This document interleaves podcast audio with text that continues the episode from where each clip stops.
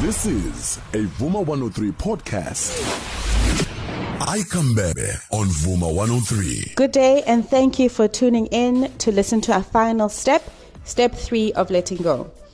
A quick recap of the previous step in case you missed it. Step one, we learned how to identify where exactly does it hurt. Step two, we explored what it is that you personally need in order to flourish, understanding and dissecting uh, your anger and grief, and finally, allowing yourself to mourn and grieve promises that were made, whether they were kept or unkept, and also your expectations.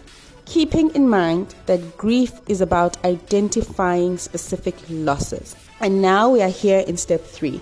Step three is focused on using emotion to organize yourself in a healthy way with a heavy focus on being true to yourself. In step three, we begin by answering two questions. The first one being, What do you resent? It is very easy when answering this question to only look at the tip of the iceberg. Example, I resent that he cheated on me. Our focus is not on the hurter, but you. What is it about their actions do you resent because it triggered unresolved pain or questions in you? Then the answer may sound more like I resent that he chose to repeat and live out a cycle of dishonesty and unfaithfulness. Reason I use this answer is many families unfortunately grew up in these cycles and ukuthula kwey'ngane does not mean that they were not affected. Ukukhula futhi kwazi ingane also doesn't mean that the pain and the wound of the dishonesty and unfaithfulness that they experienced between their parents disappeared along the way. It grew just like how they grew. So that may be an underlying pain or an unresolved question.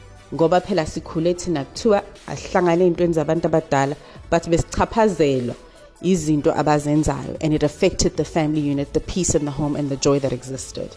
Question number 2. What do you miss? One may miss a sense of family or companionship, or you could miss the feeling of being held or a loving kiss. The point of all this is to allow ourselves to feel the feeling, recognize it, know it for what it truly is, and then let it pass.